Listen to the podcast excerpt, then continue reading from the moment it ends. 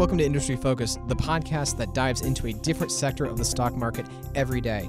It's November 30th, and we're talking healthcare. I'm Michael Douglass, uh, filling in for Kristine Harjes, and I've got Todd Campbell on the line. Todd, good to see you. Hey, Michael, how are you? I'm pretty good. It's been a uh, it's been a good week so far, and a lot of news in healthcare. So let's uh, hop right in. We, we figured today would be just kind of a, a quick take on a number of uh, of different uh, stories. Um, let's uh, let's start with Amicus first.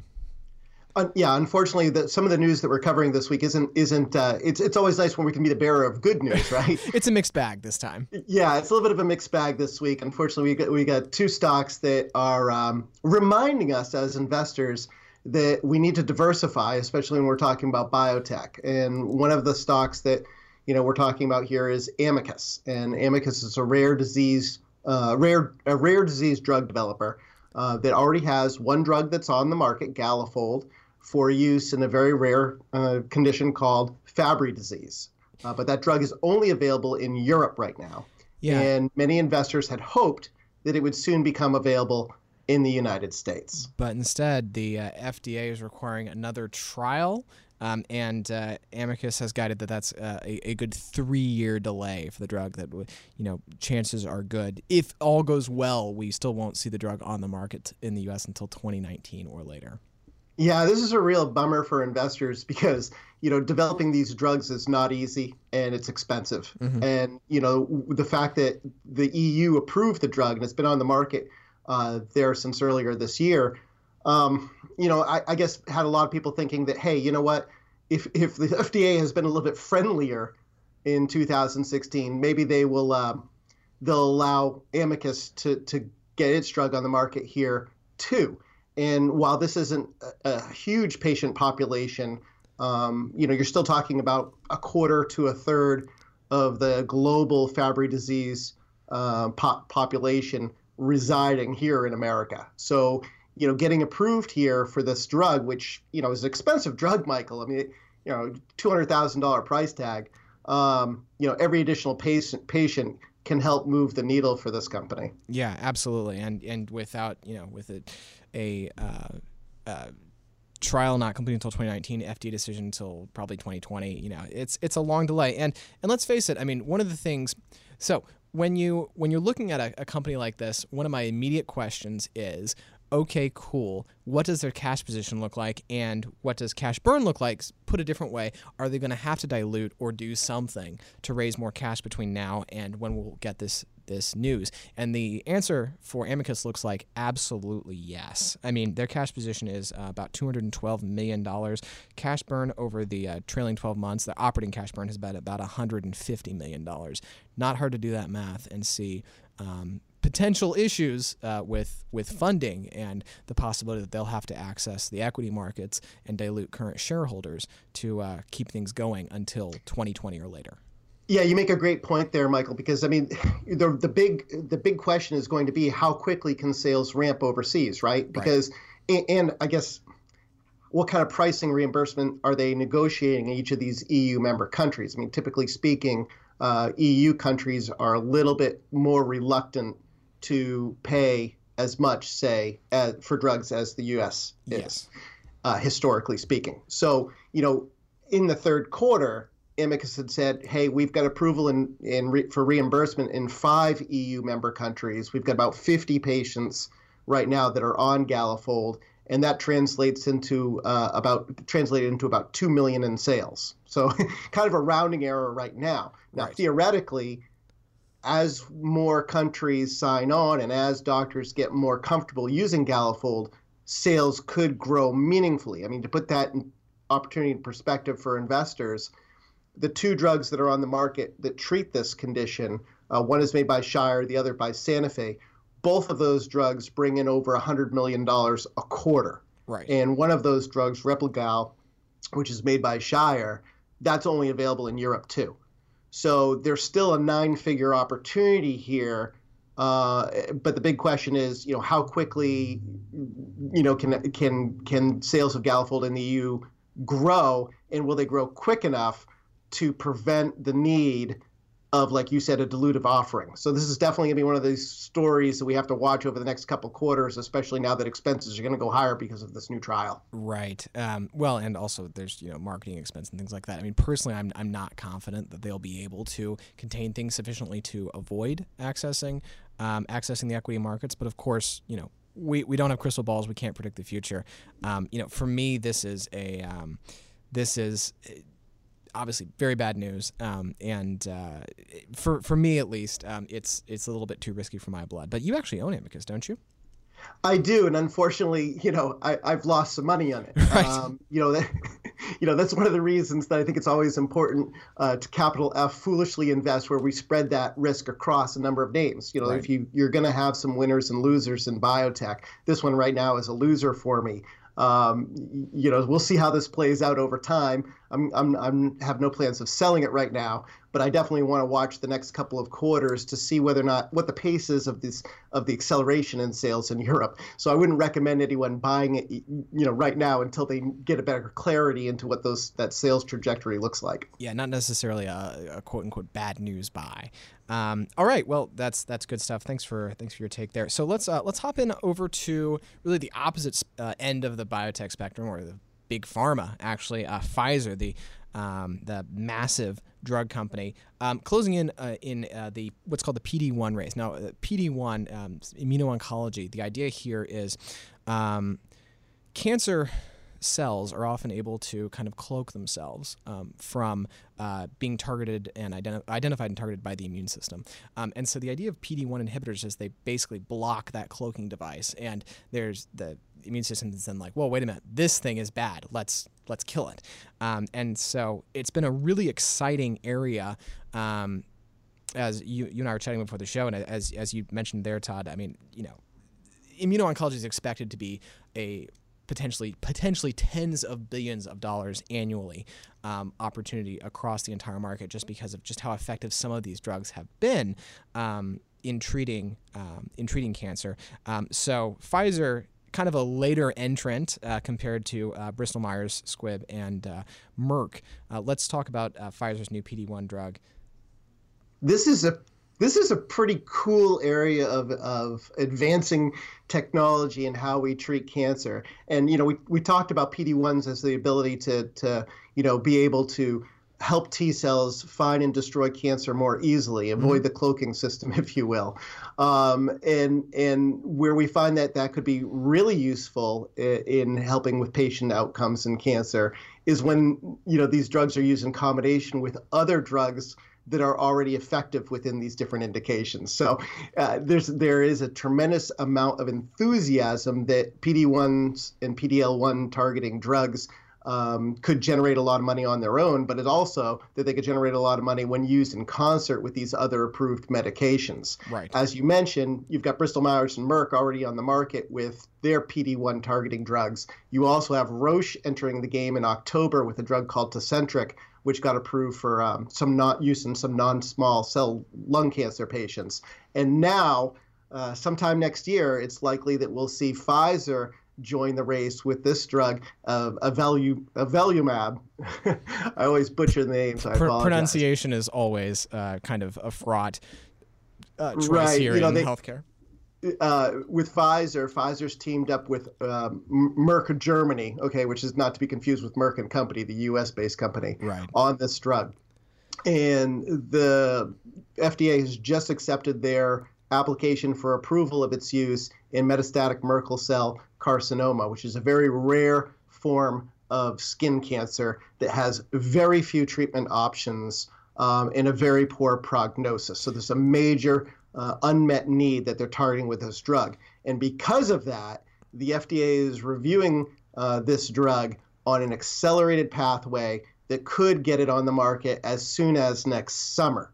Um, it won't move the needle a lot for Pfizer because Pfizer is a huge company generating billions of dollars in revenue, and the patient population is pretty small. Right. But it's important because it gets them in the race for PD1, PDL1, and potentially would then allow them to to uh, expand that label into other indications because there's a lot of trials uh, that are still ongoing evaluating this drug for Pfizer. Right, and and, and that's that's actually um, you know a couple really uh, good points you made that I want to I want to call out here. So the first one is that the initial opportunity with the drug um, is often the the full opportunity with the drug. You know, you've got a drug that is good for this one disease, and it is good for that disease, and that is all. Um, the the real beauty and excitement I think of the PD ones and the PDL ones is that they are potentially, um, and they are certainly being tested extensively, are uh, use uh, in a, a, number of cancers. So it's not just about, oh, this one was approved for non small cell lung cancer. Okay, cool, it's a non small cell lung cancer drug. It's also, well, what about renal cell carcinoma? What about these blood cancers? What about, you know, whatever else? And so there's a lot of potential opportunity with this. And, and that's why uh, investors are really excited about them. Um, and at the end of the day, you know, these combos, given the size of the market, I mean, cancer is an enormous disease. Um, and uh, and a, obviously a very deadly one, um, given the uh, diversity of uh, cancers that need to be targeted and fought back against, there's really opportunity here for multiple winners. Yeah, I mean, if you look at the way it's, it's shaped up already, and this is you know relatively a, a relatively new class of of cancer fighting mm-hmm. compounds, um, you've got Opdivo sales in the third quarter already clocking in at over like I think it's three point six billion dollar pace. Yeah. And three point six billion dollar annualized pace. Yeah, annualized yeah. pace. And Keytruda clocking in around a 1.2 billion annualized pace. So you're already generating out just from those two drugs uh, sales at, at like a 5 billion annualized pace. And I think some of the peak sales estimates for PD1s and PDL1s puts this market in the tens of billions of dollars. Now, as you and I have talked about in the past, Michael, you know, peak sales estimates don't rely on them. Right. Uh, they're often wrong. But what we are seeing so far, proof in the pudding, is very strong uptake of these drugs and very good revenue generation for investors from the ones that have already reached the market. Yeah. Um, so that's this is definitely good news for Pfizer shareholders. I, I, I, would not argue, and I don't think you would either, Todd, that this is thesis changing for Pfizer um, because no one drug can really easily move the needle for a company as big as Pfizer. And what the opportunity with this drug is, is, you know, as yet still kind of unclear because, you know, we, we only have this these data points so far. Um, and of course, obviously, um, actual approval is not guaranteed. Uh, the FDA certainly surprises people in both directions sometimes, um, and so I think there's there are still a lot of question marks as to kind of like long term how this fits into the Pfizer strategy. But it is undoubtedly good news. And it's nice to see Pfizer getting into this market and um, and playing with first movers Bristol and Merck and Roche. Absolutely, and you know, the, you mentioned just we only have the information so far on Merkel cell. Um, there are 11 ongoing phase three trials that are either recruiting or not yet recruiting for this drug. So I imagine that if investors stay tuned over the course of the next year, year and a half, they're going to see some more data come out. It'll give them a little bit more clarity into what the peak potential could be for this drug. Absolutely. All right. So before we head to our final segment, um, wanted to call out a couple of things real quick. Uh, first off, um, folks, if you use the Amazon Echo, now you can get the brand new skill from the Motley Fool. You can get stock quotes, create a watch list, ask, Ale- ask Alexa how your portfolio is doing, and best of all, it's free. Um, so for more details, including a demo of how it works, just go to www.fool.com slash Alexa. And again, that's www.fool.com slash Alexa. Also, um, as uh, as has been announced on several industry fo- uh, focus episodes, uh, we are working on compiling a list of great investing books um, for uh, for the end of the year and to start off your next year. And uh, we'd love to hear your opinions. So if you have a book, an investing book that you love, that has changed your life, that has challenged you, that really in any way has been a good use of your time to read, shoot us an email at industryfocus at fool.com. And again, that's industryfocus at fool.com and let us know what you thought. Um, title and uh, you know, we'd also love to, to know why why you would uh, include it on our list.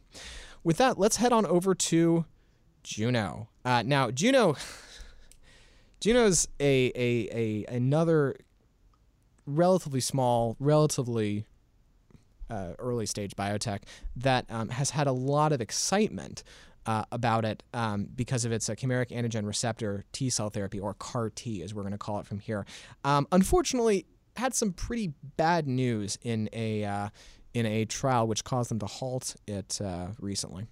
This is this is probably the most disappointing news for I'm not just going to say investors, but potentially for patients too. Yeah. And the reason I say that is that you know that Juno was working on a drug called JCAR15, and JCAR15 was being studied in very tough to treat uh, acute lymphoblastic leukemia, ALL. Uh, and and these patients don't have a lot of treatment options. Um, and CAR Ts had been amped up to be revolutionary in their ability to help battle back against uh, uh, against this cancer. Unfortunately, sadly, uh, earlier this year, uh, there were a couple patient deaths that resulted in a, a very short trial halt of JCAR 15 back in, I think it was the June July time period. Um, at the time, Juno had uh, dis- determined that they felt that the deaths had been caused by a preconditioning regimen that they were giving. Uh, basically, what they were doing is they were, before you know, giving patients their CAR T therapy, they were giving them chemotherapy ahead of time to help uh, kill off some of those cells and make the CAR T uh, more effective and, and improve outcomes problem, that way. And of course, the problem with chemotherapy is that it comes laden with side effects, and unfortunately, in this case, two of the patients passed away. Um, according you know according to Juno's belief because of those side effects with chemotherapy. So they right in in one one chemotherapy in particular, fludarabine, that had been added to um, the preconditioning regimen right. relatively recently.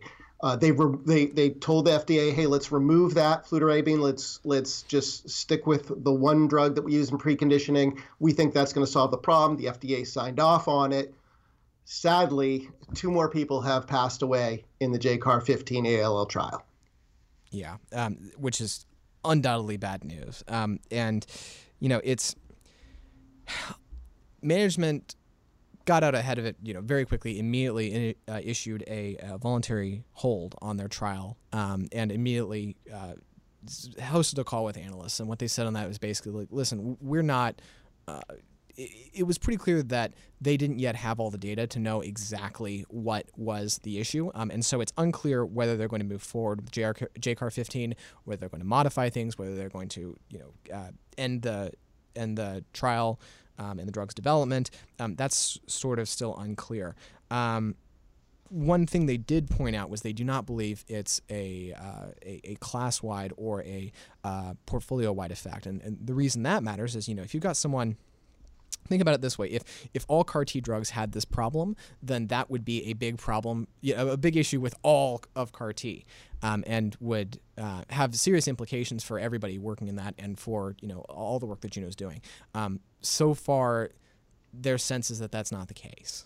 Yeah, I mean, you know, JCAR 15 uh, was kind of it was an an aggressive program mm-hmm. um, because when you think about ALL you know, you've got other competitors that are researching their own CAR T drugs, which essentially what they're doing is they're taking out T cells out of a patient's body, re engineering them so they can better identify and, and kill cancer, and then reinserting them within inside the patient. Okay, so so you've got lots of different cancers that theoretically could benefit from this. ALL, however, um, has a historically high level of neurotoxicity, anyways.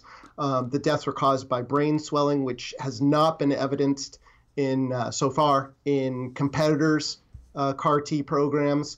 Um, Kite Pharma, for example, is working on a drug KTE-C19 that is being studied in non-Hodgkin's lymphoma, typically lower neurotoxicity than you would see in ALL. They also, in the Kite program, are using a much lower dose of the chemotherapies in the preconditioning regimen. Right. So that could have something to do with it as well. It Could be that just J, the JCAR program was just a little too aggressive on the preconditioning regimen versus competitors.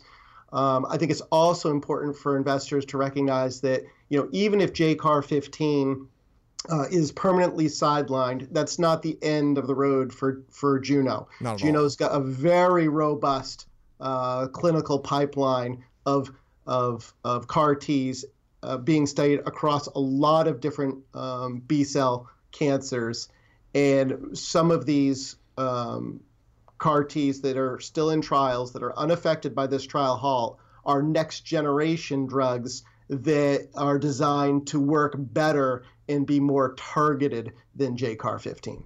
Right.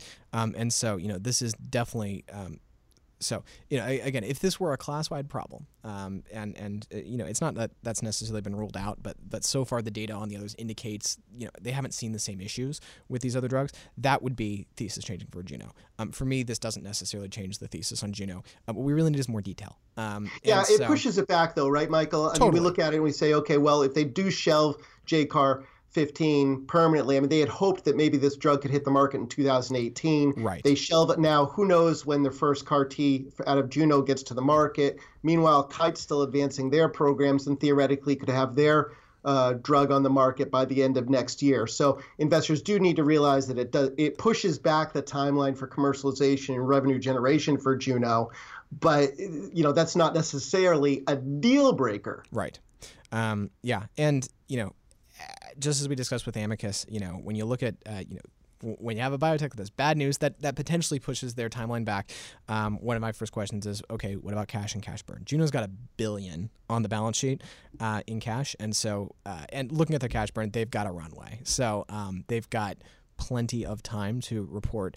Um, you know, potentially, hopefully, good data in some of these uh, some of these other indications uh, and trials um, before you know potentially needing to figure out how else they're going to get money. right michael they're burning through about 60 million a quarter right now so they figure they've shut down jcar 15 who knows if they start up another trial somewhere else let's just say that they're going to burn through about a quarter of a billion a year you know at the current cash on hand that gives them four years worth of cash right and and you know they may not even shut down jcar 15 so um, there are definitely a lot of different sort of possibilities here. It's really just too soon to tell.